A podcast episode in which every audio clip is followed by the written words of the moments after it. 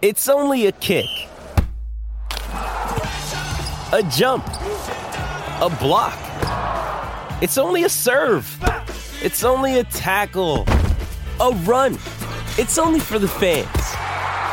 After all, it's only pressure. You got this. Adidas.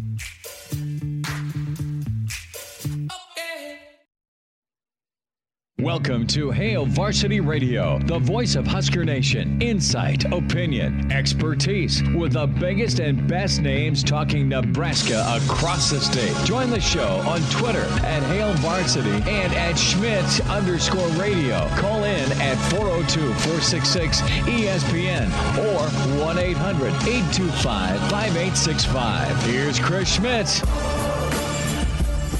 Welcome to it. It's a road show Monday. Hail Varsity Radio up here at uh, Millard West. Gorgeous baseball facility.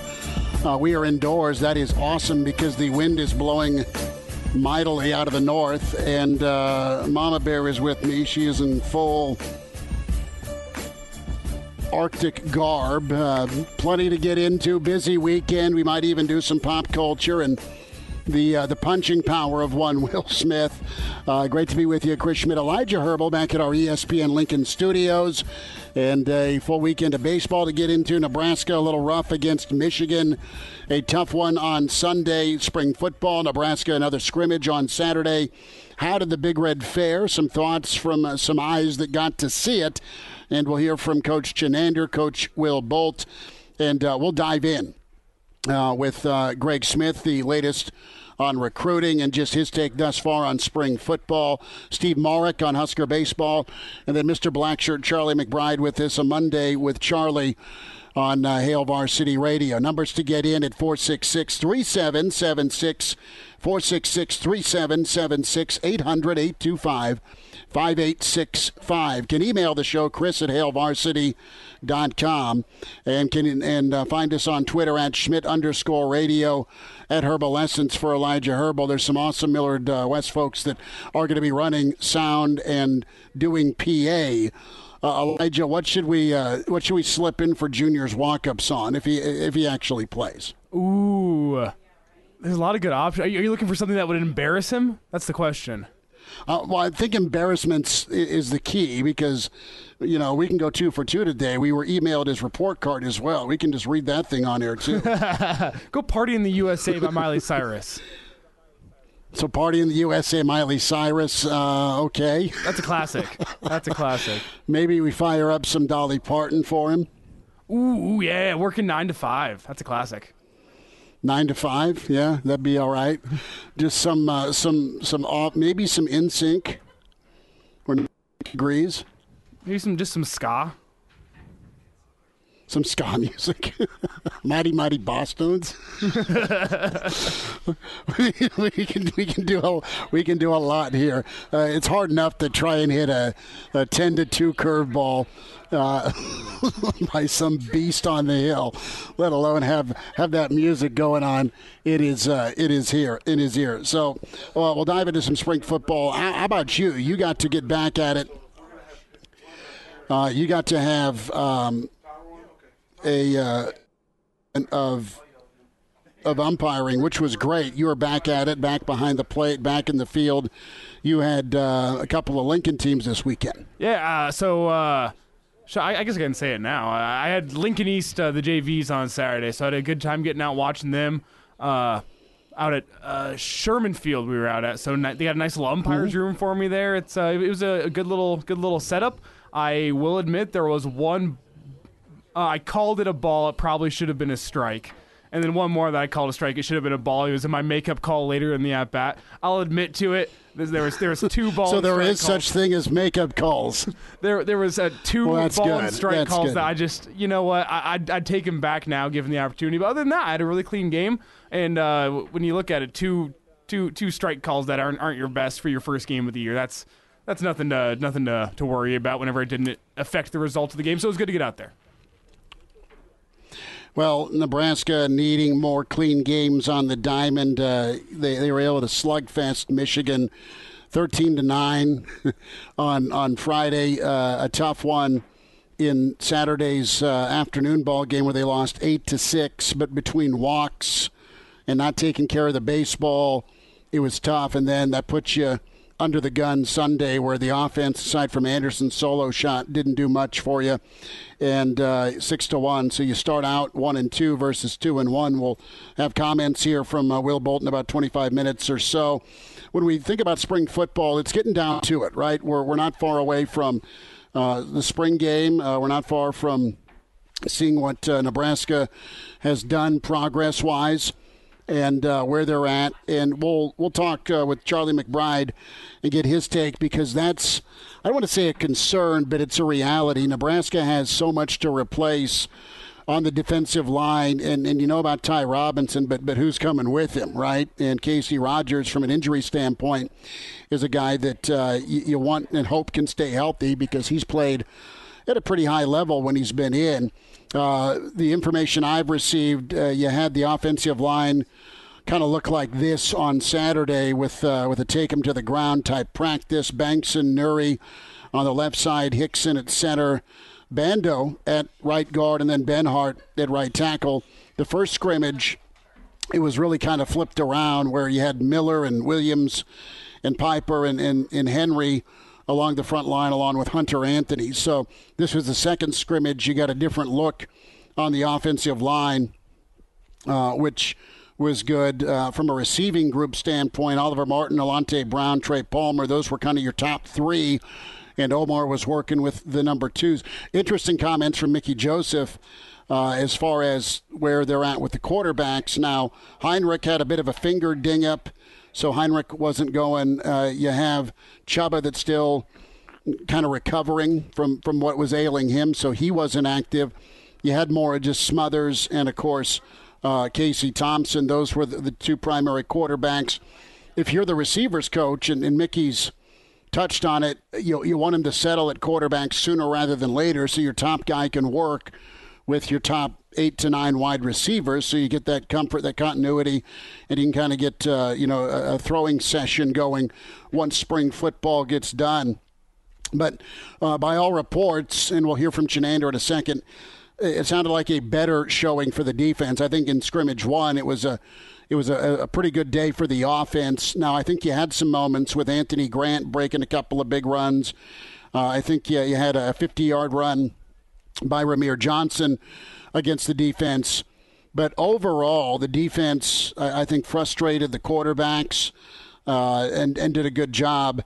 Uh, that is going to be a concern when you live in the world of the Big Ten of being able to uh, be good against the run. And look, it's different than 20 years ago. It's different than 15 years ago. It's different than the 90s. The principle's the same, Elijah. You got to be able to stop the run and get off the field. But it's it's even Bama's not holding teams to 1.9 a carry anymore.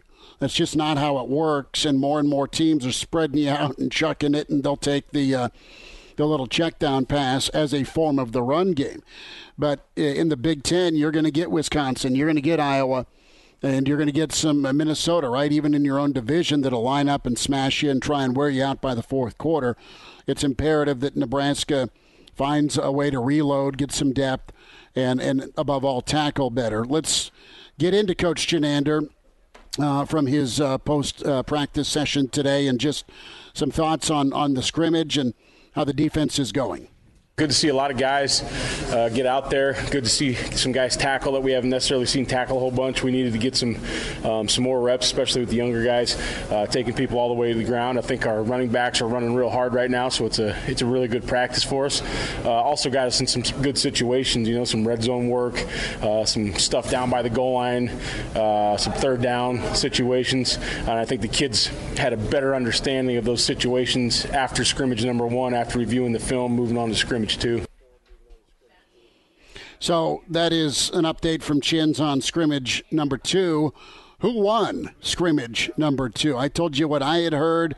This is the man that was there watching his defense do their thing. I actually thought it was really good um, back and forth. You know, there's a couple times where, you know, defense came out hot and offense made a few errors, and then offense came storming back, and you know they had a lot of good plays on us and went down and scored a touchdown, and then we bolted back in. But it was a great back and forth. I thought both sides. Uh, the thing I liked about the scrimmage was I thought it was fast and physical on both sides of the football. I don't, I didn't see any dumb stuff out there, penalty wise, or just guys doing dumb stuff like it's a game. It's not practice now. And then I just thought both both sides were operating operating really good at certain points in time. You know what I mean? And sometimes it was kind of a stalemate, which is okay too, which is good players on good players. But I thought I thought both groups did a really nice job, offense and defense. Well, you can't just say, "Yeah, my guys rolled." I mean, he's got to be diplomatic with this a little bit, but I think there was some some some red zone. I don't want to say struggles, but I, I think that, that maybe had some ball security issues uh, by by one of the backs inside the, the, the red zone and I think there were some drives that did cross the 50, and it was situational, right? They'd started at the 25, they'd started at the 50, and then they started uh, right around the 30 yard line or so. So it wasn't just straight up, let's see how many plays you get, and then rotate a group. Uh, so, you know, Nebraska tackling's going to be uh, back to that first point, so so paramount. And uh, Chinander spent some time on that too, just where the defense is. I have some thoughts on on why tacklings can be an issue and has been an issue. It's not good enough right now, um, but in spring football, you don't get a ton of shots to tackle live to the ground. You know, we'll get a little bit more work in that, but we can definitely use the work throughout the rest of spring, and then as we move into fall camp, we can definitely use some more tackling work. Elijah, it's just a different world with uh, with tackling. You either got to go get guys that come out of high school ahead of the curve tackling, or you've got to find guys that can make a difference uh, when they get here and they're athletic enough and physical uh, physical enough to to be able to wrap up. You just don't get as much live work anymore. Yet when it comes to Saturdays, you're expected to go perform and, and make a one on one tackle against incredible athletes in space or in the phone booth of the line of scrimmage. It's just a tough ask. And I get in the name of health and safety, you're not banging away like you did 25, 30 years ago. But it, it, it's hard to have a good tackling, good defensive football team when you're not getting a hit at all or very often. Yeah, and, and the one difference between what you see in that uh, the, the live contact as opposed to what they're going to be repping here in the spring is those like you see the the the rings that they roll in practice videos and you go tackle the ring or you have a guy that's holding a pad in front of him and you go the, the, difference is, is those things aren't trying to run you over. They aren't Braylon Allen they coming at back. you. yeah, they aren't Braylon Allen coming at you at 240 pounds, running a 4 440 trying to truck you. That's a difference. You don't have the the guys like Chris Olave and Jackson Smith-Njigba that'll juke you out of your shoes while you're trying to break down and make that tackle. So you can have the right form, but there is a, a different level you need to get into uh, by the time the, the actual season rolls around, and, and that's why you know you have those warm up games early in the year. That's why you get more full contact practices through fall camp. And I, I think the tackling will get there, especially when you start getting some of those more experienced guys back on the defense. Chinander did touch on being able to improve tackling without full contact practices. That is the trick. Nebraska's facing. That's the trick. Uh, you saw Clemson last year when they had to kind of replace their defense uh, you lose a lot, and it's really hard to reload in today's day and age with limited contact. More from Coach Chins. I think you just got to keep drilling it. You got to keep talking about it, and you got to keep enforcing. Uh, you know, when we're in a tag off period or a thud period, you got to keep enforcing leverage. You got to keep enforcing angles. You got to keep enforcing body posture and where your eyes are at. So there's things that you can do to offset it, but you'll never completely offset the lack of a live tackle. So let's hear from Coach Chinander here on that progress report, where is the defensive line at here at this point? Just a handful of practices. I think four left. Uh, that includes the spring game. Yeah, I, th- I, think the whole crew, you know, has has done a lot of good things, and um, you know, obviously, you know, Nash got some reps last year, and Colton Feist got a lot of reps last year, and the guys that haven't got as many reps, the Mosai Newsoms and Marquise Blacks and Ruquan and Jalen, those are the guys we need to continue to get a little bit more out of as we move forward. And uh, critical to success, absolutely, that defensive line. One last thought from Chins. Yeah, I think it doesn't matter what defense you play in, doesn't matter what league you play in. If you don't have good defensive linemen, you'll never be good on defense. So I think those guys are very, very critical in your success, no matter where you're at. If it's high school, whether it's the NFL, whether it's college, whether it's the Big Ten, ACC, SEC, it doesn't matter. Those guys are super, super critical to the success of the defense.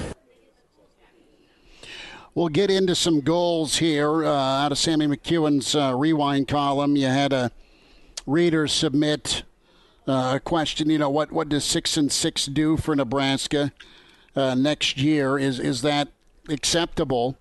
And uh, the other mailbag question I found interesting was, how about a two and two start? Can you survive that if you're the head coach? And you know, not to put a fan hat on, I don't do that, but you just don't want to go through another year if you're Nebraska of of not getting getting to the postseason, not having a, good record against your peers in the West, uh, not having uh, games that are within grasp, Elijah, and closing those out. That that can't be what 2022 looks like. You have new staff, which is great. You have new players that need to step up but uh, you got enough guys on this team that need to help get them over the hump. And the date that that contract buyout lowers is October 1st. Is that correct? I believe it's after the four non-conference games. And, the, and, then you you get a bye week where I think you'll get to make your decision. I think it's after Indiana.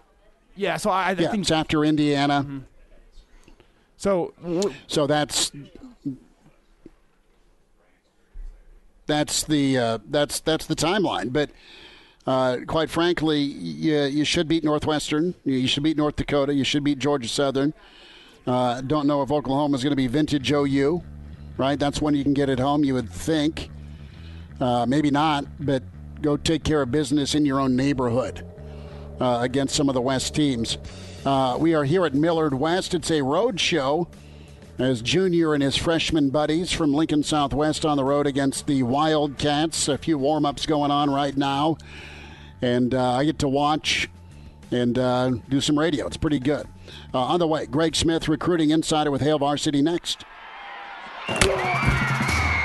Hello, listener. Hey, it's Chris Schmidt with Hail Varsity Radio, and I wanted to let you know about a special deal just for listeners of the Hail Varsity Radio Show podcast. We're offering $10 off the annual subscription price of $29.99. That means that you, for less than $20, can get everything we do 10 issues of our monthly magazine, our annual football yearbook, and all the premium content we produce at HailVarsity.com. Just go to HailVarsity.com backslash subscribe and enter in the promo code GBR for $10 off a full year of Hail Varsity. That's hailvarsity.com backslash subscribe, promo code GBR. And now. And now, back to Hail Varsity Radio. Back here on the road at Millard West, the Wildcats and uh, freshman uh, Silverhawks get going in about five minutes. Some infield going on. As it's time to talk some recruiting, the wind is vicious out of the uh, the, the north. Uh, but hey, I'm not out there. It's okay. We say out of Greg Smith from HailVarsity.com and magazine at Greg Smith, HV on Twitter. Greg, are you still in a parking lot? Hello. You know, I did not end up in the parking lot. Weirdly, uh, things change quickly around here. Um, I'm just kind of rolling with the punches as we go along the day. So you sound uh, pleasantly frustrated. okay, yeah, that that would be a good way uh, to sum up how things have gone around the Smith household uh, this afternoon. But Elijah informed me that it's supposed to be 70 tomorrow, which I did not know. So maybe my day will turn around when I figure out something to grow. Dude, it's going to be like 79, and I don't know which way your grill faces, but uh, I, I was expecting you to be in the parking lot, like staking out a a giant side of beef deal or something, and then you were going to call me over. I mean, one of those could happen. I'm not sure which. I, I will leave that up to your imagination. Uh, but one of those things could happen. Greg, let's uh, hit on some recruiting. We'll, we'll, get your, your take on Xavier Betts also. But Nebraska able to, to have kind of a coaches clinic and uh, and correct me if I'm wrong. There were some kids uh, also uh, in uh, in Lincoln this weekend to check out the scrimmage. I.e., Malachi Coleman. You know, let's start with Malachi, and and I know Washington just offered him. The world has offered Malachi incredible talent, great kid out of East. But uh, what's your feel so far with where he's at um, in his in his process, and, and who are some of the other kids that may have been on campus to see that scrimmage Saturday? Yeah, starting with Malachi, it's really interesting, and it's really a neat thing to see here locally. Um, to see a kid in Lincoln East um, really blow up nationally on the scene, um, and I think that the secret kind of got out on him last year during his junior season, and he was more of a, regional prospect, and then he started going out and doing some different camps and stuff. Went out with his seven on seven team, did some tournaments, Nebraska elite, and went down south and picked up that offer from Georgia after kind of impressing at a camp down there or a tournament down there and things have just continued to take off. Like I said, Washington, uh, the latest to offer. Uh, he's been back on campus though. Like it's it's always good when when you get you know what is Nebraska's top target for the 23 class back on campus again. I think that the Huskers are, are in a good position with him. I, I think that they're going to be in the mix um, the end. But man, we're getting a lot of a lot of stiff competition coming in for him. Um, but it, it's going to be interesting to see what he wants in the process. But I think he's going to continue to let this play out. I, the Husker fans are going to end up, I think, a little bit nervous as he wants to drag not drag this out, but he wants to play out the process and kind of visit some more schools. I think he's going to go back and go out and check out Oregon here coming up as well. Um, so things will get interesting, but I do think Nebraska will continue to stay in the mix um, for his services. He's a really talented player. Do you have a feel? I mean, have you talked to any coaches around the country or, or any insight? What's your personal take on, on where he could thrive best? We've seen his ball skills and light up uh, defense after defense. We've also seen him uh, introduce himself to the quarterback quite a bit uh, in, in prep ball. Where do you think he could be best at the next level? I know that people get really excited about him being kind of a monster off of the edge, and, and you know, definitely the potential is there. I like him best at wide receiver. I think it would be a more natural kind of body fit um, for him to get up and, and be in that 185 to 200 pound range, um, even at six four, six five, and and still keep his speed and be a really, really good wide receiver. I, I just think that that would, for me, be the way that I would go. But the same way that college coaches, well, college coaches continue to tell him. I hear this from people around the country. I hear it from Malachi himself. Is that they're leaving it up to what happens with his body development, and that will be something that when we get to the beginning of the Nebraska high school football season, that'll be one of the things everybody's watching is how much bigger did he get over the off season. Yeah, and Greg, if, if, he does get bigger, what's your comp for what he could become as a pass rusher? I mean, from a from a wide receiver standpoint, you can see the, the physical tools there, but uh, from outside linebacker, pass rusher type of guy, do you see a a, a Randy Gregory mold? I, I, know that's that's high aspirations, but is that the same type of, of player you would see him becoming if he did choose to become a pass rusher, or if the coaches chose for him to become a pass rusher the next level? Yeah, it's, so hard to put that on a kid, but that is the name that I was thinking because Randy Gregory, um, just because you're looking at a really kind of a wiry, kind of athletic freak on the outside um, that can really bend and get around offensive tackles that are just too fast for him. Um, that is the com- comparison that I would make, and I think that that would be the ceiling. Uh, but it's so tough to, to put that on a kid. But yeah, I think that that would be the ultimate dream if you end up putting him in that spot. Greg Smith's with us, HailVarsity.com and magazine, recruiting insider at Greg Smith HV on Twitter. Greg, uh, some other names that to, to, watch on the offensive and defensive line that Nebraska's targeting here for 2023. What's the latest? Yeah, so so one of the kids, and sorry, you asked me about guys that were on campus this weekend. One of the kids that was on campus this weekend was Brant Rice, um, a 2023 um, offensive lineman out of Wisconsin. He's about 6'4", 6'5", 270, um, and he's put on 30, 40 pounds since the end of his junior season. So like we were talking about with Malachi, where these kids can really put on a lot of weight in a short amount of time. It can happen with these young kids, um, and, and Rice is definitely one that that happened with, and he was really high on Nebraska's culture and what he saw. Um, I talked to him over the weekend, um, and he really liked what he saw, and he really liked uh, Coach Donovan Raiola. I think that one of the things that you know we we just don't know because we haven't gotten to talk to him a lot, um, kind of in interviews, and fans haven't gotten to see a lot of him. But it feels like recruits have really responded well to Coach Raiola. Um, all the offensive linemen I've talked to that he's been around on campus have really just raved about his football knowledge and his ability to relate to them. Um, there's another kid on campus, Andre Davis, who's a 6'4", 200 pound wide receiver for the 2023 class out of Kansas. Um, by all accounts, that that visit went really well. I didn't get a, a full interview with him. He just said that the visit went well. Um, and Nebraska will continue to bring guys in. As, as I think the next big thing will be what starts to happen with that spring game because I think there's going to be a lot of talent coming to Lincoln uh, for the spring game. Greg, uh, we spent some time last week, a few minutes actually, talking about Caden Green. He was on campus uh, two weekends ago, and we learned since our interview last week that he has now put Nebraska into his top five. Not entirely unexpected, but what kind of of battle is Nebraska going to be facing trying to secure the, the signing of Green? a, a huge one um, is, is, the battle that they're looking in for that is we're talking about uh, Michigan, Oklahoma, Miami, Missouri, and Nebraska. I think are the, the, the top five schools. Um, Oklahoma and Michigan, I think, are the teams out front right now. Uh, they've been doing a really good job of recruiting. Nebraska has made a strong push, though. I think that, like he told me when I talked to him last week or a couple of weeks ago, um, he really had his eyes open by what he saw at Nebraska. Um, Coach Busch is the one that had really kind of started that recruitment and, and really gotten into his ear. His high school coach really likes Nebraska as well. So I think that those will keep Nebraska kind of in the mix. Um, and he he did say that the, the teams that were in his top five are the schools that are going to get official visits. So we know that Nebraska can get a, get an official visit, um, especially around a game. I, I think that that would really help them and could boost their chances. But that was going to be a tough battle.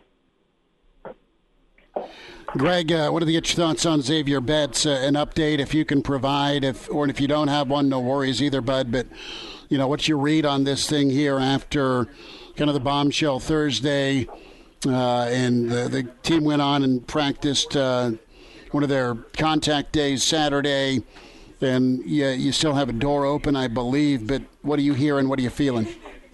Yeah, my sense is is that the way that Scott Frost kind of addressed it when he when it came out on a Thursday, um, it it sounded to me that we were almost certainly headed towards this being the end for Xavier Betts at Nebraska. Um, I, I am not sure if that meeting even took place that had been kind of alluded to between Betts and Frost on Friday, um, and if it did not, then I definitely think that that means that you you've seen the end of Betts at Nebraska. And it's unfortunate if you have, um, j- just because of all of the talent that you have have there with Betts. Obviously, you, you wish him the best um, as a person moving forward, but there has been significant investment um, from Nebraska in trying to make sure that he got here, make sure you kept him comfortable, and all of that. Um, I wonder if, if Betts feels ultimately like Nebraska still kind of dropped the ball in that aspect. I, I wonder if things would have been different if Mickey Joseph had been here for the last couple of years versus you know just getting here this off season. Um, but I, but I, I would not feel good about Xavier Betts' status uh, staying on the team. Greg, uh, I think that's a fair point. If and, it, and it's not fair, uh, but because it, it is what it is. But to go rear view for a second, if you somehow make the Mickey hire two years ago, uh, maybe there's not so much. I don't want to say discomfort, but transition. Because, and Greg, to your point, you had a, just a killer column Friday into Saturday with Nebraska's retention rate with four stars. I mean, 29%. That's that's my average in chemistry, man. Yeah, it, it's tough. Like it, it's really rough uh, when you look at four-star retention rate. When you look at wide high school wide receiver retention rate um, uh, under Scott Frost, like it's it's just bad um, at this point. And it kind of points though to when you really you really look at it and peel the layers back.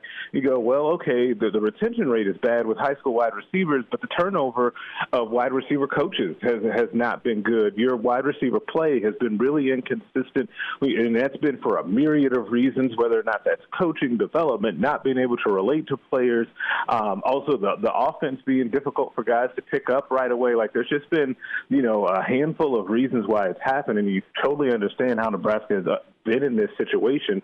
Uh, but it's also the, this coach's uh, job to be able to get that fix and move it forward. You hope that they, for their sake, they're able to do that with Mickey Joseph in the fold now. Greg, what's coming up from you with Hail Varsity? What's on your radar here? And I know we're getting down to it when it comes to remaining practices left for spring football. Yeah, I, I think. Well, I just had a thing go go live earlier today um, with Arif Evans, who is the head coach of Nebraska Elite Seven on Seven team, which also happens to be Malachi Coleman's team. Daniel Kaelin is also on that team. Benny Ngoy um, is also on that team. So is Davon Hall. Um, so did some catching up with him to get the, the, the lowdown on what's happening with that team and have some more on that uh, later. Also starting to confirm uh, more of these spring game visitors. So I'll get some some visit preview stuff up on the site as well. Um, and I think Husker fans will be really happy with some of the visitors coming in that weekend. But it's no time like the present to start to get that together.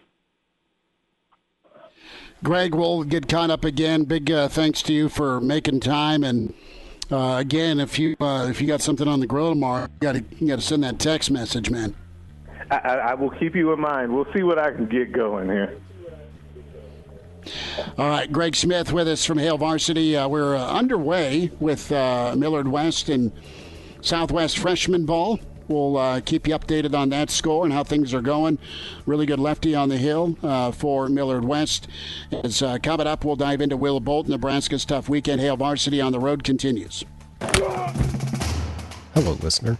This is Brandon Vogel, managing editor of Hail Varsity, and I wanted to let you know about a special deal just for listeners of the Hail Varsity Radio Show podcast. We're offering $10 off the annual subscription price of $29.99. That means that you, for less than $20, get everything we produce 10 issues of our monthly magazine, our annual football yearbook, and all of the premium content we produce at hailvarsity.com. Just go to hailvarsity.com slash subscribe and enter the promo code GBR for $10 off a full year of Hail Varsity. That's hailvarsity.com slash subscribe, promo code GBR. And we're back.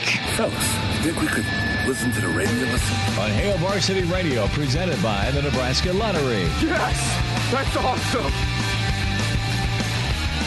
Thanks for hanging out. Hail Varsity Radio. We're on the road up here at uh, Millard West. Really awesome stadium and setup. As uh, Millard West uh, is the home team, a doubleheader going on against Southwest freshman ball. And uh, right now we are top of one, scoreless, uh, one out with Southwest batting. Numbers to get in 466 37 76 800 825 5865. Can email Chris at hailvarsity.com and uh, give us a follow. Find us on Twitter at Schmidt underscore radio or at Herbal Essence for Elijah Herbal. Uh, can also follow Hail Varsity and ESPN Lincoln on social media media channels. So Elijah, uh, baseball is in the air, and uh, what could have been a big weekend for Nebraska uh, was not a big weekend. It was another tough weekend. At least Nebraska won a game. They had a chance to, and they really needed to win two out of three. Uh, there's still time left in the Big Ten season. But now you're uh, you're still kind of going uphill with Nebraska's pitching and hitting kind of up and down as the season continues. Uh, the the thing that has been really good for Nebraska has been defensive work uh, under Will Bolt. That's not the case this year. Uh, Nebraska able to come back uh, from down three and tie things up uh, against the Wolverines in Friday. Uh, when it comes to, to Saturday, you had a chance to seize control, but uh, you had some some tough plays on the infield, and Nebraska right now is is creeping up towards their season total in errors from a year ago, with half as many uh, attempts. I mean, they're just having a, a really difficult time uh, being steady in the field. You're nine and thirteen. You've committed 28 errors this year and you've had fewer than, than 800 chances so far in 2022. You had 36 errors in uh, 1,700 chances last year. And Elijah, you know it, and I know it, man. If if you get stagnant on the on the hill and you're walking players, or worse yet, you're you're doing what coach wants you to do, and that's put the ball in play and, and guys aren't making plays for you, that shakes your confidence as a pitcher. Uh, the ball will always find you if you're shaking a little bit in confidence and you can't depend on an offense that was supposed to be an offense that had uh, a, a jump in power.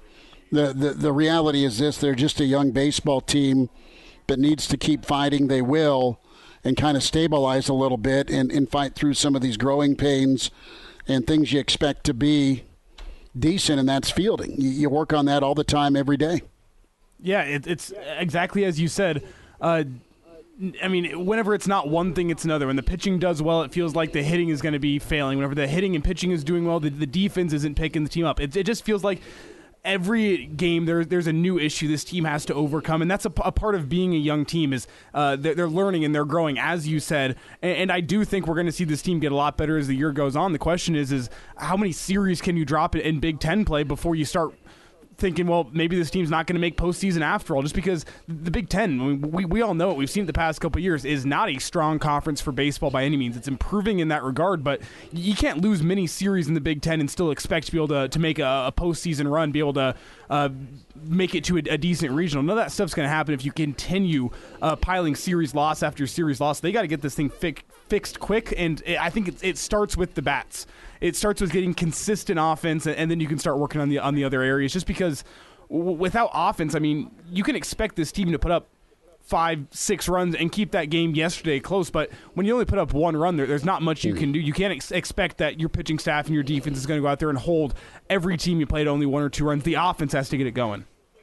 Well, and, and you, you, you get a, a, a decent start on Sunday, and then relief comes in, and, and you look at the walks per innings pitched, and that's just not good. And this homestand that was supposed to get you a little bit of pep, a little bit of momentum, right? I mean, you ended up going five and four. Uh, and that's against UNO. That's against uh, New Mexico State. That's against the, the other A and M. That's against Michigan. Uh, I don't know that you can lose another series uh, with with where the Big Ten is at this year. Uh, quite honestly. I mean, I think you need to, to, to go two and one the rest of the way in the Big Ten. You can still pull some magic out in the Big Ten tournament, but don't put yourself in that position. I, I think it's really difficult to, to talk about uh, a regional right now unless they get things flipped around. Let's hear from Will Bolt here on the uh, what has been consistent, and that is the inconsistency by Nebraska baseball.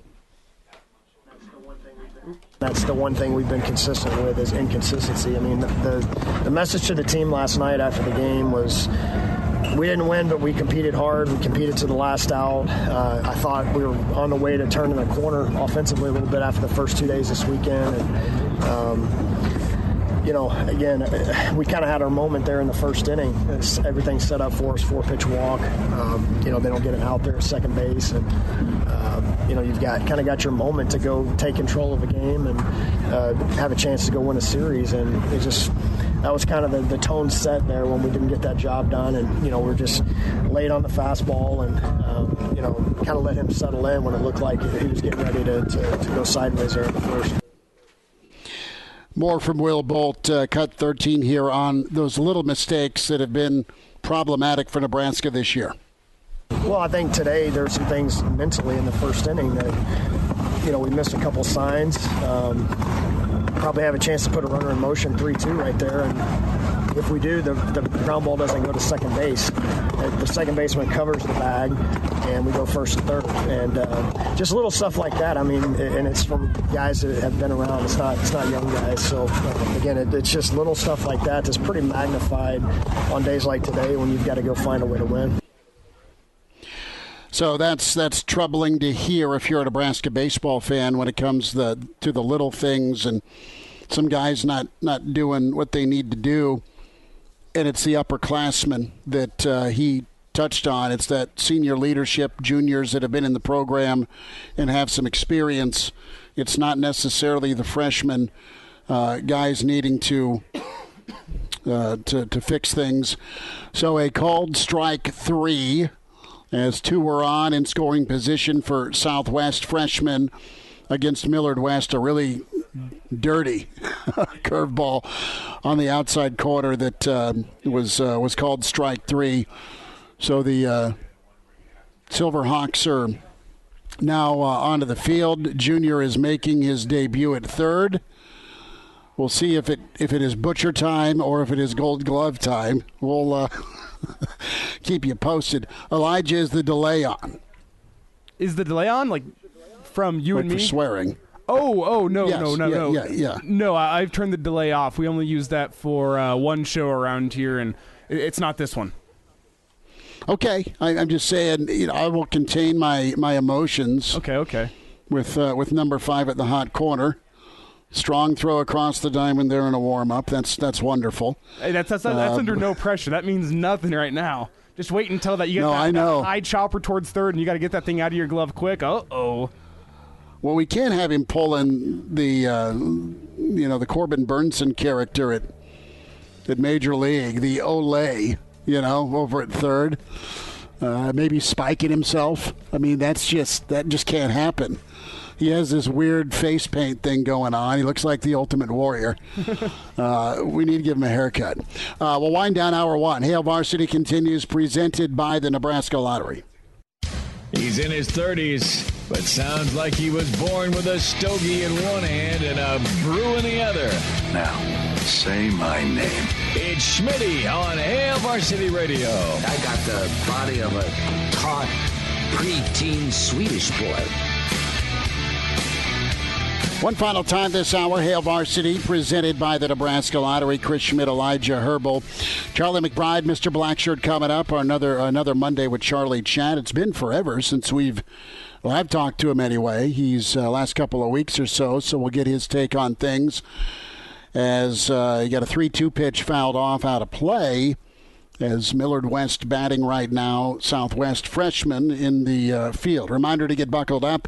Coaches make substitutions during the game, and the best player uh, to get the best player on the field, getting behind the wheel after drinking also demands a substitution. Sober drivers are the only choice. A DUI costs more than you think. A message from the Nebraska Department of Highway Safety Office. Can send an email in, chris at hailvarsity.com.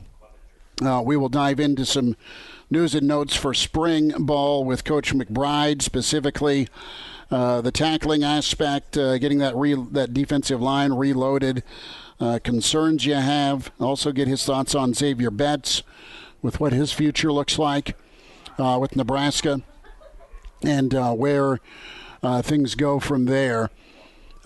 interesting to to kind of get the, the feel out here with the NCAA. Elijah, were you pretty pretty confident that the, the, Peacocks their their strut was done heading into the Carolina game, or how did you or would you have bet that one? I'm thinking. You know that seven and a half, eight and a half point line was was just perfect to, to load up on Carolina. Too much going on here with uh, with Carolina. A great run by the Peacocks. Their coach is probably off to to Seton Hall, but uh, they were a fun story. Time moments, yeah, they they took down Purdue, yeah, they took down Kentucky, but they uh, they eventually got drilled. Hey, you dropped out there briefly. I still got the the heart of your point here, and no, I'm not surprised that that St. Peter's run ended because when you're talking Elite Eight for a team to make the jump to the Final Four, I mean look who made the Final Four this year. It's it's the Blue Bloods that right. have experienced coaches, coaches that have been there and done that before. It's it's a different kind of basketball whenever you're trying to make that jump into the Final Four. And I'm personally really excited to see these four teams that we have with Duke, North Carolina, uh, Villanova, and Kansas. What a perfect four that's going to be. Uh, just in terms of the, the college football Blue Bloods, I am super super excited to being able to see that North Carolina Duke game. All the the former stars that are going to be in attendance, especially for Duke, going to see what may be Coach K's final game. Definitely going to be his last game ever against North Carolina. That's going to be awesome to see. And you got to think the who's who from North Carolina is going to show up too. That's awesome. And, and, then they have the the honor of going to play. Uh, whoever wins that game will go play the winner of, of Kansas and Villanova. I don't think, no matter who wins either the Final Four games, uh, it, it's not going to be a bad championship game. It's setting up for an awesome Final Four this year. I think you're right on, and you have a, an opportunity with, uh, you know, part three here that Carolina Duke showdown. Uh, you want a, a, redo, a mulligan if you're Duke, with how things ended uh, in the, your final home game of your career, where you get blasted uh, by a Carolina team, and Carolina carried that momentum forward. They played the best out of anybody in the tournament. I really like uh, what Kansas has done, and as good as Villanova is. Kansas is, identity, their transition ability could be a problem for Villanova. But yeah, it's going to be a, a, a, you know a slugfest against Carolina Duke. Coach McBride is next in hour two on the way with Hail Varsity.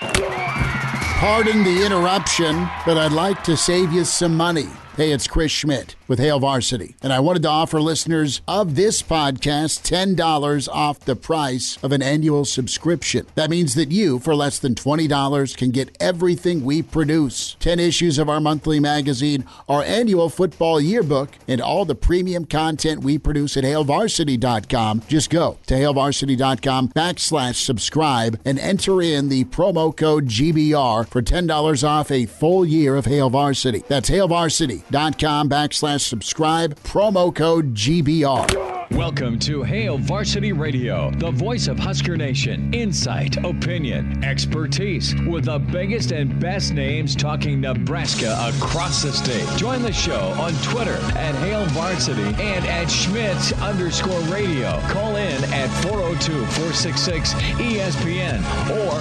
1-800-825-5865. Here's Chris Schmitz. Into hour two, it's Hail Varsity Radio, presented by the Nebraska Lottery. Chris Schmidt, Elijah Herbal, and a heck of a catch by the center fielder at uh, Millard West. Uh, line shot from Poncho Bommert got uh, snuffed out as we're on the road. Juniors playing baseball today up in Omaha. And why not take the show on the road and see how he performs? Numbers to get in 466 37 76 800 825 5865. It's that time. I've missed talking to uh, this man. It's uh, Mr. Blackshirt, Charlie McBride. A Monday with Charlie joins us. Coach, how's uh, things going in Michigan? How are you? Oh, it's nice. The sun's out and the wind's blowing like heck, and the weather's kind of cold. It's like winter coming back.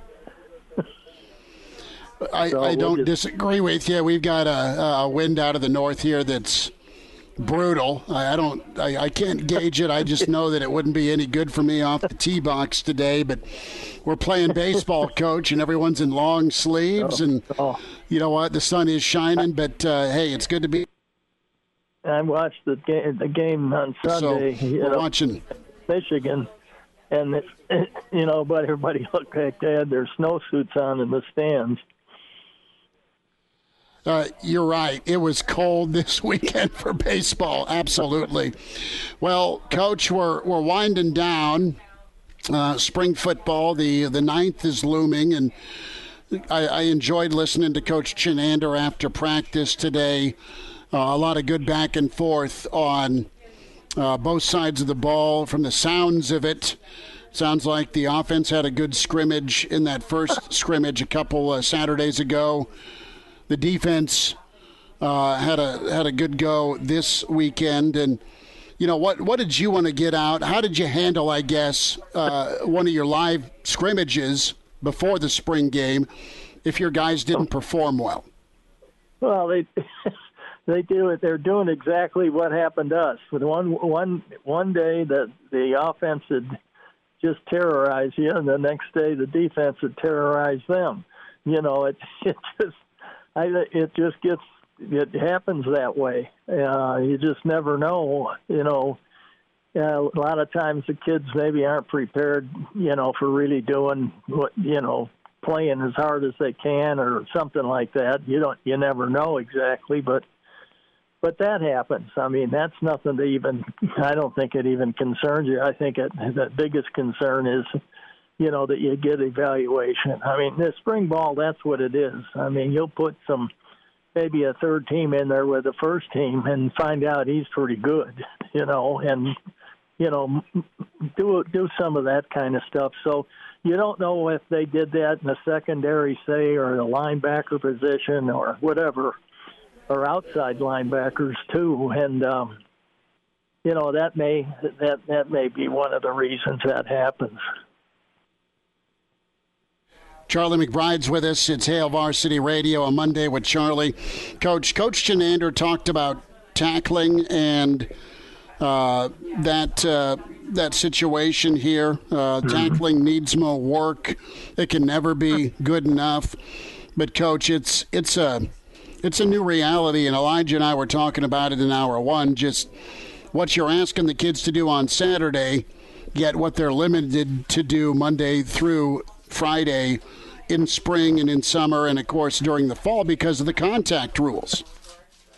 Yeah, well, I'm not sure what you know. I see a lot of the stuff going on here at Michigan State. They wear these special helmets when they're in sweats, and you know they protect their heads pretty good. You know, I guess that's that's kind of what they're for. I I don't I don't know, but I notice a lot of the teams in the Big Ten are practicing with those you know other type of helmets on you know they a lot of them wear those helmets i guess in seven on seven and things like that in the summertime um, which is a good idea, you know, to keep yourself just from getting hit and then cut your head open or something like that.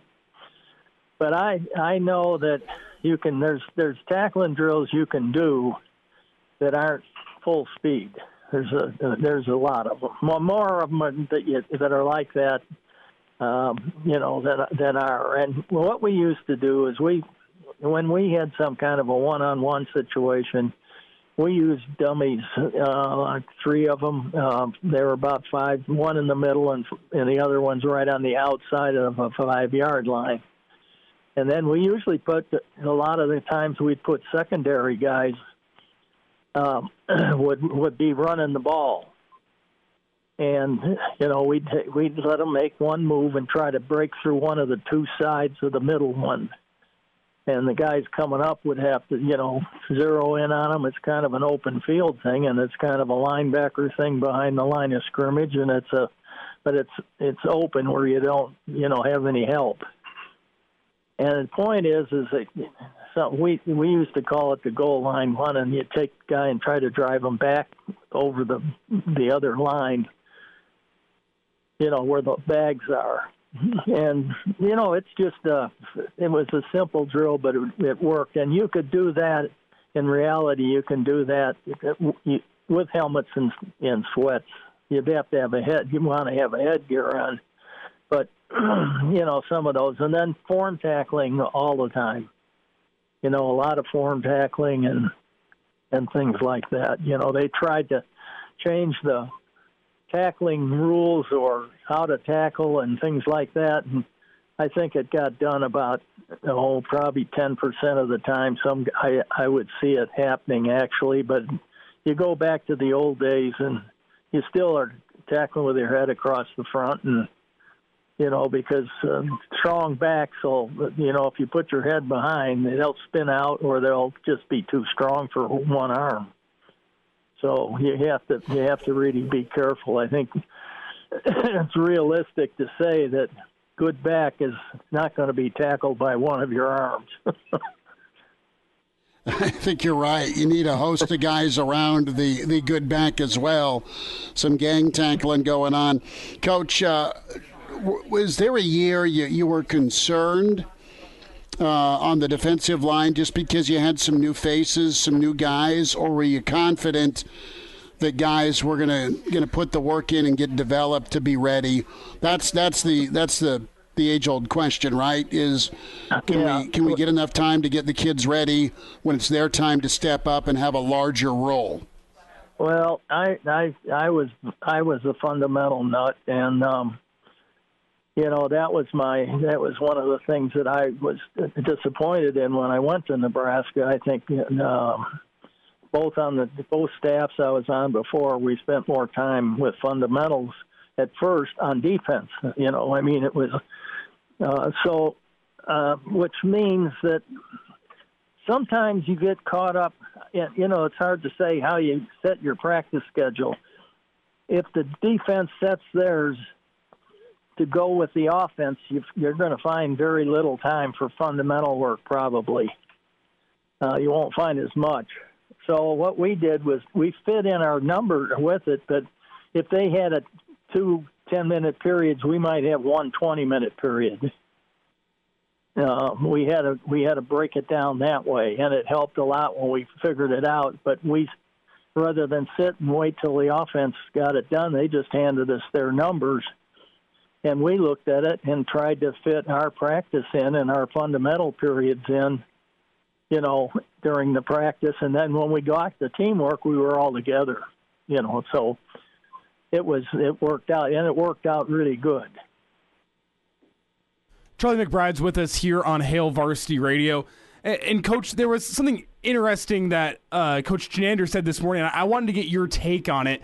And he said I'm paraphrasing for him here, but he essentially said if you don't have a, a high level D line, it does not matter what league you're in, what level you're playing at. You're not going to have a very good defense if you don't have that high level D line. Would, would you agree with that? Well, I'll tell you one thing I agree with it is if you don't have defense, a good defense and offensive line, you can't win. Period.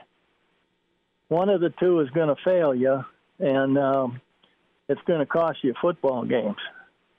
So um, you have to really work hard at, you know, uh, and we worked really hard in, in preseason. Of course, we had 20 days, so you you got to understand these guys don't have as much time as, you know, and they're and they're actually scrambling to get stuff in and t- doing things. So fundamentally, it may pass up until preseason a little bit, and um, but you know the, the football is still blocking and tackling you know and uh, that's just the way it is. And and so you know yeah i always had that in the back of my mind that if we can't block and we can't tackle we can't win.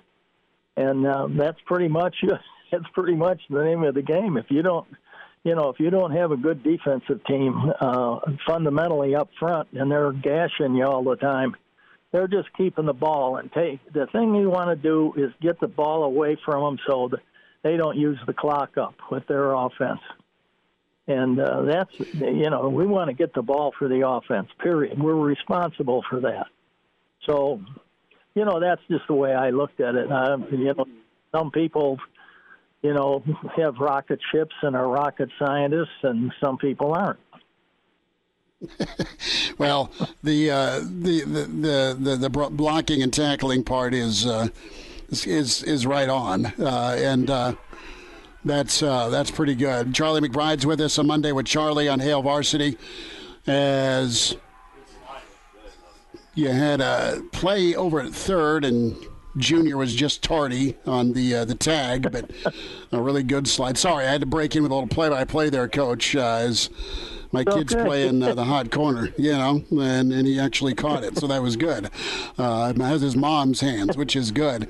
Uh, I wanted to get your thoughts, Coach McBride, on, on Xavier Betts. He's Nebraska's wideout that's not part of the team right now, trying to figure some things out. And you've had uh, a lot of times. He, he was number 15. He's a Bellevue West kid, and right now he's not on the team, and he's. I, I think the, the, the gist of it is is he's not sure he wants to play ball anymore. Oh. Um, is there a is there a situation or an instance you you had to yeah. kind of talk a kid back, or how did how did you handle moments like that? There there hasn't been a, there hasn't been a school that that um, I haven't been at where there hasn't been a, a situation like that. Um, uh, it, it happens mostly in when you're not having games and you're not, you know, playing well or you don't have confidence in yourself a lot of times, you know, you just kind of get caught up in, you know, in in thinking that this is too much. And I think a lot of it, uh, a lot, you know, it's really funny. A lot of it went back. I remember one time at Wisconsin, um, this guy just missed his girlfriend. I mean, you, know, we were having preseason, and he's going to take, he's going to leave and his you know and his mom and dad and girlfriend came up and spent the weekend and the kids was ended up being the captain of the team before it was all over. So you know there's different things but parents can be very you know helpful in some of that. I think a lot of them have to fight through it. Um so you know i would myself i would probably find out what you know what kind of home he's got and what kind of people that you know would encourage him to hanging out, and he's only got a few days left in the spring. Um, you know, and it may be worth him staying on and finishing up the spring and see how it goes. But uh, th- those things do happen. I mean, I, that's a normal. I think that for having as many kids as there are out there now. Uh, we didn't have that many when we were, you know, uh, playing. Or in the old days, we just, you know, I don't remember any of them when I was there. But you know, it, you went to school and you were playing, and that was it. Period. you ask, you ask your dad, Dad, I don't know if I like this. He said, So what? keep going. you keep you keep going, Coach. Yeah. Uh, about out of time. Wanted to get your thoughts on on your old buddy Coach K and Duke back in the Final Four. They got another rendezvous with North Carolina, just like you had it picked, right? Your Final Four.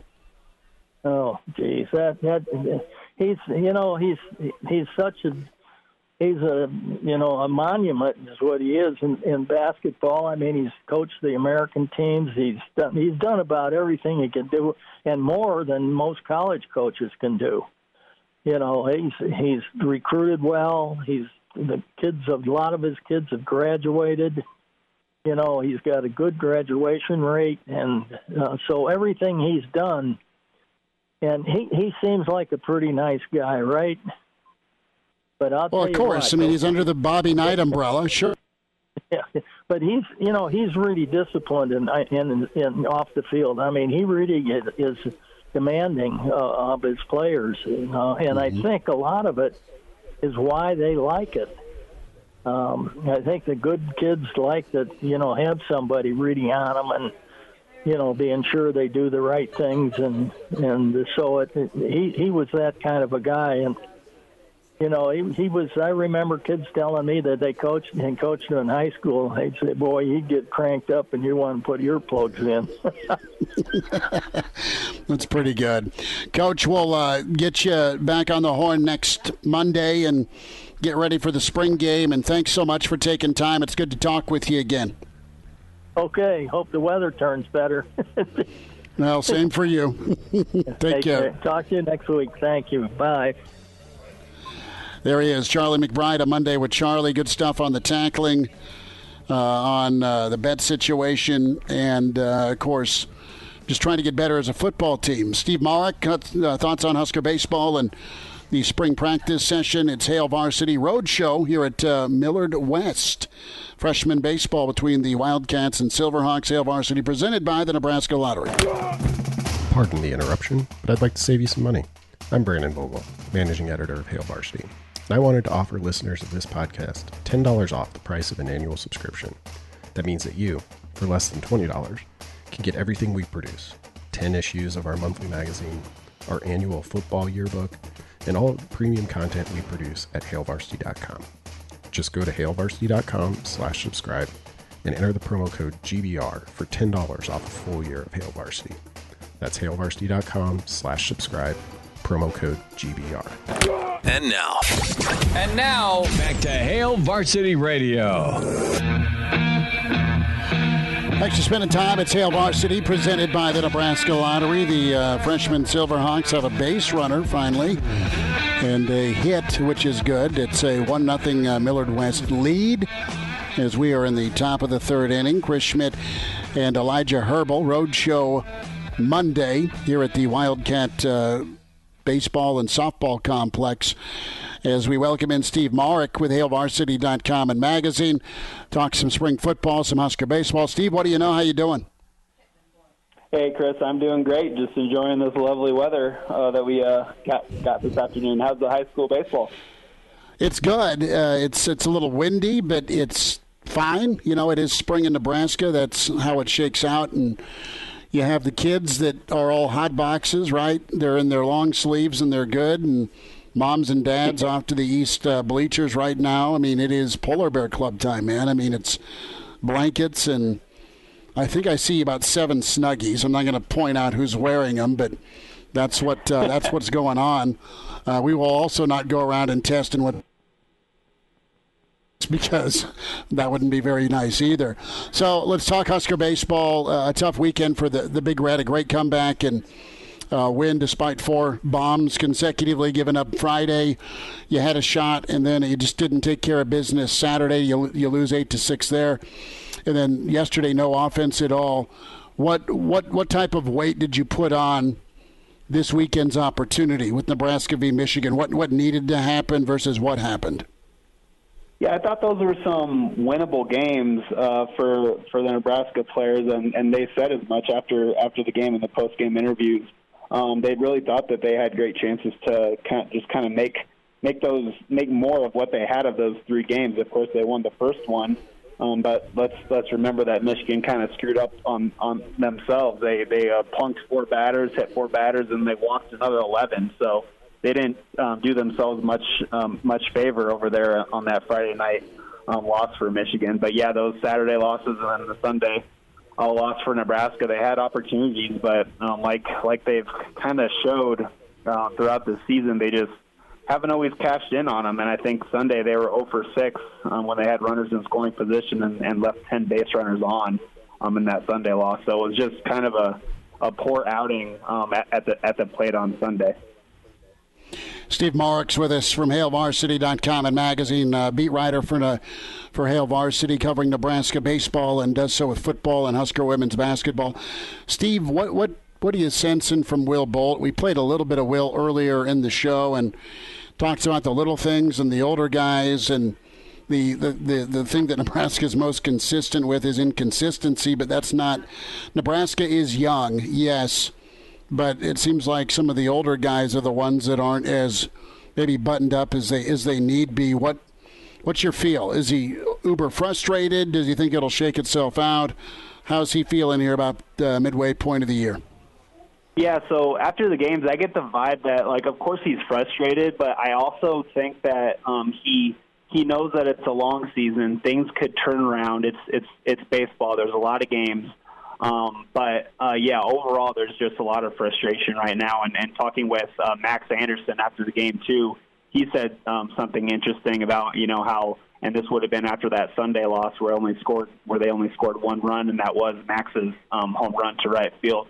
Um, Max said that you know maybe maybe some guys need to stop playing hero ball maybe and and he said that you know he wasn't pointing anybody out specifically because he said that you know sometimes he does that. It's just something that you do in baseball. You want to step up to the plate and you know hit a dinger hit a dinger. But um yeah he he mentioned kind of just not trying to do too much and keep the line moving and and you know it's a it's a team game um, everybody's got a bat. Everybody can everybody can chip in with this thing, but it's just not happening um, like that um, on, offense. Just that they aren't stringing together hits, and and like I mentioned earlier, um, when you have runners on runners on base with the opportunity to score them, those are just key situations that you need to cash in on. And right now, Nebraska is definitely not doing it. I mean, if you look at the look at the roster, they only have a couple guys that are battling over 300 right now with, with Garrett Anglim, redshirt freshman from Papillion La Vista, and then uh, the captain Griffin Everitt. Um, so, yeah, they just need to. I think it just starts at the plate with with um, you know getting the bats going and, and stringing together some hits and not trying to do too much and not trying to hit the hit the ball out of the ballpark every single time. So just keep the line moving. That's what uh, Coach Bolt and and Max Anderson were kind of big on after those games. Steve Marik's with us here on Hail Varsity Radio. And Steve, I think one thing that could be a positive takeaway from this weekend, despite the fact that Nebraska did lose two, was that they rolled with the same nine guys, I guess I should say eight guys out in the defense. Uh, they did change up the DH a couple times, but do you think they have found uh, a, defensive lineup that they're, they're going to roll with this season? Have they finally worked through who they want their, their starting eight to be, I guess? Yeah, yeah, that's a good point. And you know, they they did roll with the same guys. And I, I think another thing to mention here is, is just the error situation. Nebraska has had an error problem. They they kind of cleaned it up lately a little bit, but it rugged it, it uh, reared its ugly head again in that Sunday loss with with a error at shortstop from Brice Matthews. But uh, yeah, overall, I think they got a they got a good, a solid, solid lineup defensively that I think they've kind of settled on, and I think Will Bolt um, would like to just see some more consistency with and and, and things like that. I, I, I think they have just a solid, solid group of guys that with Brice over there at shortstop, and then Cord Jackson kind of learning learning on the fly here in his first uh, season at of Division One uh, baseball. He's he's made some some mistakes, but he's also um, did some good things over there at second base too. And then uh, Max Anderson at third, Griffin at catcher, and then maybe just a, a combination of Jack Style. I know he's kind of been there um, over there at, at first, and then got the outfielder. So yeah, I think it's a good lineup. I think it's a solid lineup, but again, they need to cut down on the errors, and so maybe maybe it is something that um, uh, Will keeps you know kind of tinkering with and, and toying with with that lineup. So um, I guess we'll see when they take the field on uh, tomorrow at Creighton, and then again later on in Ohio when they take on Ohio State. Steve will uh, no doubt be watching that Creighton game because that that's obviously a uh, pretty big time rivalry, and you know, can Nebraska yeah. maybe kickstart their season with that opportunity up there at, uh, at, at Ameritrade? I want to go to spring football, and what's your sense here uh, from from Nebraska here as they're they're winding down? Spring ball. Uh, and I know you had a really good story.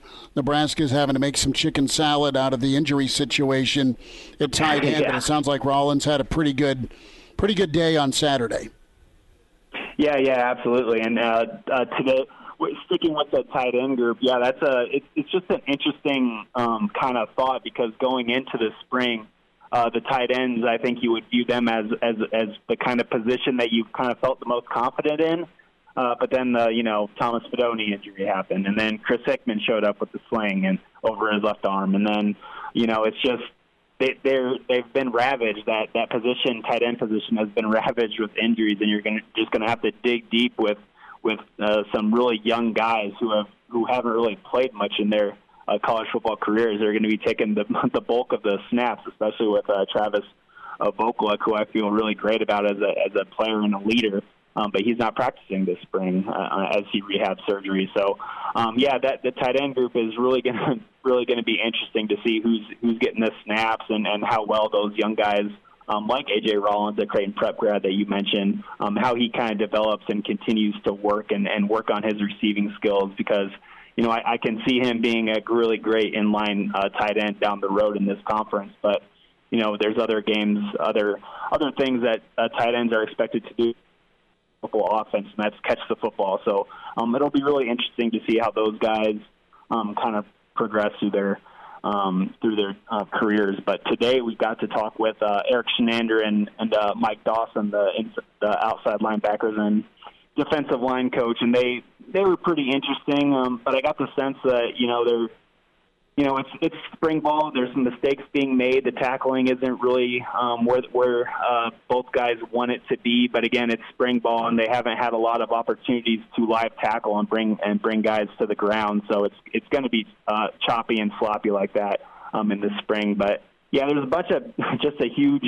uh, portion of of uh, a lot of holes in there, I guess, um, left to be filled, and, and question marks kind of all over the place. None other than the biggest one in my mind, at least, is that interior defensive line behind uh, Ty Robinson and Casey Rogers.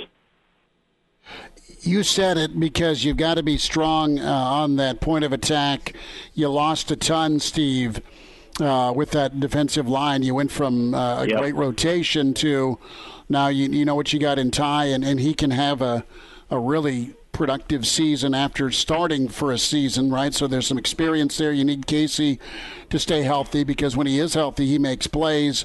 You're wondering yep. about. Uh, uh, about Tariq a little bit, and, and of course the, the polar bear. I mean, those are all guys that need to contribute and do well. But this is really the first time they'll have a, a an abundance of snaps uh, available to them. So I think there is some patience needed because it, it is a reality. You can't just go in and, and ball. I mean, sometimes it takes a season to get comfortable, and, and on the lines of scrimmage, especially. Yeah, a- absolutely. And then uh, you just look at the schedule, and oh, by the way, we're we're uh, starting the season with a Big Ten uh, conference opponent. So, uh, yeah, there is there's time to get things figured out right now. But man, uh, late August is approaching quick, and and guys like you know, like you just said, uh, Nash Hutmacher and then Mosai Newsom was kind of the one. He he came yes. out and was the kind of defensive lineman that talked to the media today.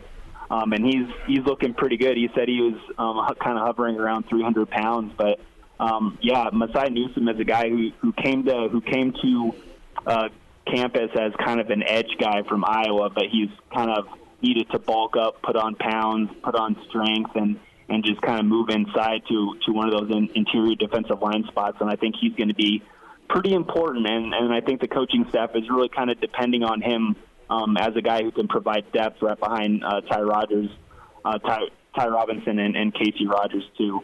Um, so yeah, but yeah, uh, I loved what Nash Hutmacher did last year. He didn't play a ton, but when he was out there, man, he, he just you know guys didn't really move him, and that was really impressive for for a second year player. Um, but yeah, do we know how he's going to react to a full Big Ten you know slate? You know, a lot of these a lot of these guys that are um, going to be competing for snaps here they haven't really played a ton of college football, and we don't really know how they're going to react to being out there every day. Like a guy like Nash Hutmacher, how many reps is he going to be playing like in a game? That's that's something that I'm going to really um, kind of focus on and keep an eye on during this season, and as well as Mosai Newsom and how much how many reps he's able to give the defensive line, and then also some of these really really young guys like Jalen Weaver, Ru'Quan Buckley. Um, those, those, are going to be really interesting pieces um, to, to kind of see how they help out, as well as Colton Feist, that uh, in-state walk-on from UTAN. Steve Marik with Hail Varsity. Steve, thanks for jumping on today, bud. We'll get caught up again soon. Have a good week. Absolutely. Let's do it. Thank you, Chris. Like what you hear? High quality radio and podcast is part of what we do at Hail Varsity. Hey, it's Chris Schmidt with Hail Varsity Radio, and I wanted to offer listeners of the Hail Varsity Radio Show podcast $10 off the price of an annual subscription. That means that you, for less than $20, can get everything we produce 10 issues of our monthly magazine, our annual football yearbook, and all the premium content we produce at hailvarsity.com. Just go to hailvarsity.com backslash subscribe and enter in the the promo code GBR for $10 off a full year of Hail Varsity. That's hailvarsity.com backslash subscribe, promo code GBR. Chime in 402 466 ESPN or email the show, Chris at hailvarsity.com. Just try me. Try me. Back to Hail Varsity Radio. Back here at Millard West, as it is freshman baseball, Southwest and Millard West tied at one. You have uh, two hits for the Silverhawk freshman team, three for Millard West. There's trouble brewing at second base, and just one out as Southwest has performed pretty well. Millard West really a, talented squad, and Junior at the uh, the hot corner at third base. We won't get into great detail about his uh, his at bat. Uh, a lot, a lot of fishing, a lot of re. It was your first at bat of the year. Uh, I'm sure his mother is screaming at him in the stands, and I'm just embarrassing him on the radio. Elijah, you're an umpire, man. I got to say, the umps up here are doing a great job. They are uh, all over it. There's been some really nice, I mean, not difficult calls, but they've been on top of it. And the strike zone's been really consistent. Both pitchers have uh, used the breaking pitch to their advantage, and kids have been uh, pretty aggressive at the dish, and it's been it's been uh, it's been a well played game. Conditions it, looks way better than it is outside. I can only imagine, man, trying to catch a fly ball, and the outfielders have played uh, very well for for both teams. Yeah, and first things first, most the biggest thing you can ask for from your umpire, especially at high school level, is consistency with the strike zone. That's huge for uh, your base umpire. You want to see him out there uh, moving around, getting out there, getting his angle. So if you got those two things, you, you, already got all you can ask for from the umpires. As for the conditions, that was one thing that I was surprised by on Saturday was a lot more kids than I was expecting when I got out there. We're, we're rocking the, the sleeveless look, trying to tough it through the cold. As I'm out there with my long johns on, I got three layers on underneath my uh, my umpire's jacket, just trying to stay warm. And there's players out there with no sleeves on. I'm like, man, I didn't realize like the, the tough guy thing was a, a thing in baseball. I remember it in football. Like you had those linemen going out there with no sleeves on, and be like, oh yeah, I'm a tough guy. But it wasn't expecting it in baseball. No, it's a it's a like mandatory deal for football, no sleeves allowed with the offensive linemen. Baseball, you got to have sleeves. You got to stay warm. It was just awful Saturday, and I know you on Saturday. We were at Northeast and North Star, and the wind was in our face all the time. There wasn't enough citron in the world to warm us up. Um, it was we just froze, man. We just froze. But the first thing you can ask of your umpire is to not have a creepy mustache. And I whoa, mean, whoa, whoa! You, you back in the studio. Um, it's gone from from creepy to respectable now. The the more that thing fills in. I give you credit. Would your mustache fall off if you were slapped with an open hand by Will Smith? Is my question. That's a good question. Uh, the, the, the main thing with the mustache is uh, the single mothers in the stands really loved it. I didn't talk to any of them, but I could just see from afar that they respected it. So, you, so you're you're trying to find a date in the stands. Is that why you're rocking that mustache? That's No, pretty no. good. no, but but I I will give Chris Rock one thing. Man, he took that shot from Will Smith last night like a champ. Well, let me ask you: staged or no? Staged or no? I, I don't think so because but the, the, Because you've got some conspiracy theories going on, uh, on on Twitter and on Facebook about, well, you know, I mean, because one minute Will's smiling, the next minute, like Chris Rock's the, the you know the stand-up guy that gets the the, the, the his butt kicked after the show. Uh, what, what I'll say is, I, I, I saw from the, the slap. It, it's a it's a it's a big dramatic slap from Will Smith. You can tell he's taken some acting classes on like stage fighting and whatnot.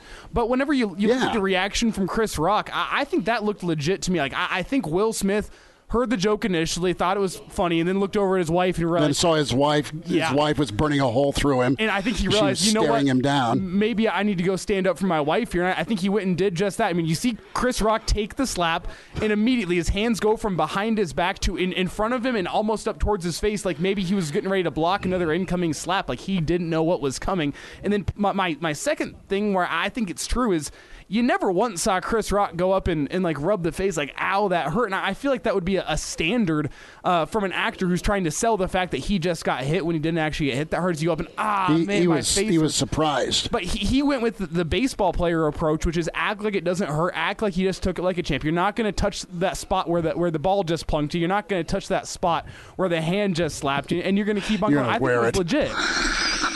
you're going to wear it and you're going to like it.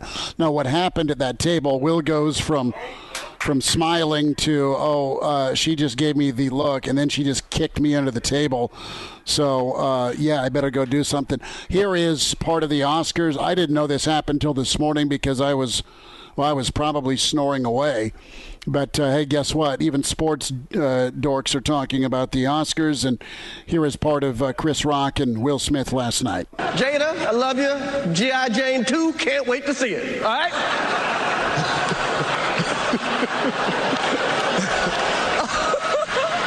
That, was a, that was a nice one. Okay. I'm out here. Uh-oh, Richard. oh, wow. So there's the slap. Yeah, there's the slap, and he's like, "Uh oh, Richard. Uh oh." Chris Rock's hilarious. And the first stand-up I saw of his was probably '96 or '98, and he went like full bore on OJ. It was so funny, just like losing it on OJ. A little bit more from uh, from Will Smith as uh, uh, the uh, practice and standards folks with ABC were ready with the uh, the delay trigger, but not internationally. Here's uh, here's Will Smith screaming at Chris. Will Smith just smacked the out of me. Keep my name out your mouth. Wow, dude. Yes. It was a G.I. Jane jump. Keep my wife's name out your mouth. Uh, in other news, you have a opposite field two RBI single by Millard West. Nice piece of two strike hitting on a pitch that was a really good pitch, but a better piece of offense. And the uh, Wildcats are now up three to one, still one down here as we're in the bottom of the third right now. Uh, that's where we sit. Any more here from this? I think it was it was authentic. You have the academy condemning uh, what happened, and you know every guy's been in that situation where his girlfriend, wife, significant other's been insulted, and you uh, you need to address it. Otherwise, uh, she will never forgive you nor forget. Elijah, it's that simple. Yeah, um, I can't say I've ever been there. Maybe that's just me, but uh, I, I, I don't know. All I will say is I don't think there's any reason here for the Oscars to have fabricated this. They're an upstanding, like worldwide award show. Why They are, but no one's watching them, man. But wh- still, why would you go on and, and like that's it, it, it lowers the bar for your own. No, I show. know, I know it does. I mean, the, the thing is, what's really cool last night is you had a hearing impaired person win win an Oscar. That's incredible. That makes me think of, you know, the way that the audience responded to the to the winner with the uh, the hands, the way uh, Nebraska fans greeted Kenny Walker on Senior Day. And uh, that was uh, like a moment of my childhood that I, I, will never forget. It was really cool how Kenny signed to, to the crowd, "I love you," and uh, the the interpreter uh, did a great job of, of conveying the uh, the winner's thoughts. And and then you know Will Smith's been a, a really awesome actor for a lot of years, and instead of yep, this is your your first win with the Academy. It's it's oh this that's that's the Oscars that Chris Rock got the bleep smacked out of him. Let's uh, step away. We'll wind down a Monday road show. As we are here at uh, Millard West, Lincoln Southwest Freshman Ball at Hail Varsity on the Road, presented by the Nebraska Lottery. Like what you hear? High quality radio and podcasts are just part of what we do at Hail Varsity. I'm Brandon Vogel, managing editor. I wanted to offer listeners of the Hail Varsity Radio Show podcast $10 off the price of an annual subscription. That means that you, for less than $20, can get everything we do 10 issues of our monthly magazine, our annual football yearbook, and all of the premium content we produce at hailvarsity.com. Just go to hailvarsity.com slash subscribe and enter the promo code GBR for $10 off a full year of Hail Varsity. That's hailvarsity.com slash subscribe promo code GBR. Miss us? Come here, brother. Give me a hug. Bring it in for the real thing. We're on call for you. Catch the podcast at hailvarsity.com, the ESPN Lincoln app, or download them on iTunes. Saddle up, partner. Back to Hail Varsity Radio. One final time on a Monday road show here at uh, Millard West. Chris Schmidt, Elijah Herbal as a uh, tough hill to climb. Pitching change now four to one. Millard West over Southwest. Two down. Little interesting way on the, the last run scored. We'll just let you read the box score on that one. And uh, we'll uh, no doubt be ready tomorrow to talk some more spring football. Uh, Russ Lande, NFL Insider, going to be with us this week. Get his take on uh, how some of the Huskers are faring as the uh, the draft coverage leads up. Final Four weekend is is set now with Carolina and Duke and Kansas and Villanova. Kansas, arguably the quietest one seed in a long time, but man, they're playing good ball.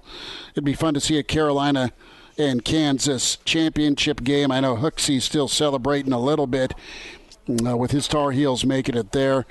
And uh, we'll check in with Mitch Sherman. More thoughts from Mitch on Nebraska baseball and he had a really good story on Zane Flores out of Gretna. Uh, Zane getting a, a, a, Washington offer, so he is getting a boatload of, of D1 offers. Still no offer from Nebraska. Can send your emails and thoughts, chris at hailvarsity.com. Uh, shout out to uh, our old buddy uh, Dollar Bill, William Bill Bryant, uh, LPS Foundation uh, getting him, giving him the multicultural award. Uh, he was able to teach with with Bill uh, when I was teaching, and, and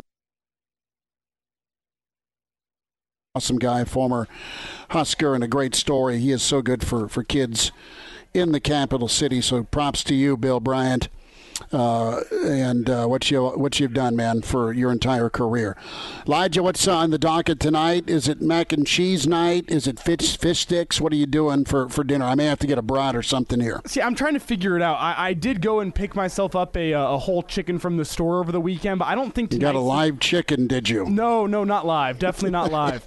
um, I, I got to figure out. I, I, don't think tonight's the night for that. I think tonight I'm going to go hit the basketball courts and enjoy the weather while I can. Go go play some pickup and then Oh, boxed mac and cheese could be a, a good move tonight. I also have some egg salad sitting in the fridge, so I could make myself Jeez. an egg salad sandwich. No, I know you. You, uh, you can have it all, man. You can have it all. Uh, tomorrow should be good weather-wise. Uh, we're loaded lineup-wise, so that'll be outstanding. You're invited to, to check out the podcast with Hail Varsity Radio, uh, Spotify, iTunes, Google Play is uh, where you can find us. We love hearing feedback, good, bad, or ugly. Give us a rating. Tell us what you think and how uh, how you're entertained or not. and uh, submit it Spotify, iTunes, Google Play, and subscribe. It is free and just a, a plethora of uh, podcasts you want to subscribe to with Hurrdat. That's uh, Schick Nick. That's Nick Bahe. That's uh, Greg Smith. That's Brandon Vogel. That's Aaron Sorensen. That's Derek Peterson. Uh, that is Jacob Padilla. That's your friend Damon Benning. So uh, just a talented group of dudes and gals uh, with the Hurrdat uh, family of podcasts. Uh, and uh, yes, Hail Varsity Radio. Well, I'm going to go bundle up and go check out the rest of this ball game. Thanks for hanging in. Thanks for tuning in. And uh, Elijah, thanks for uh, driving the boat here. Back at you tomorrow at 4 with Hail Varsity, presented by the Nebraska Lottery. A Hurrdat Media Production.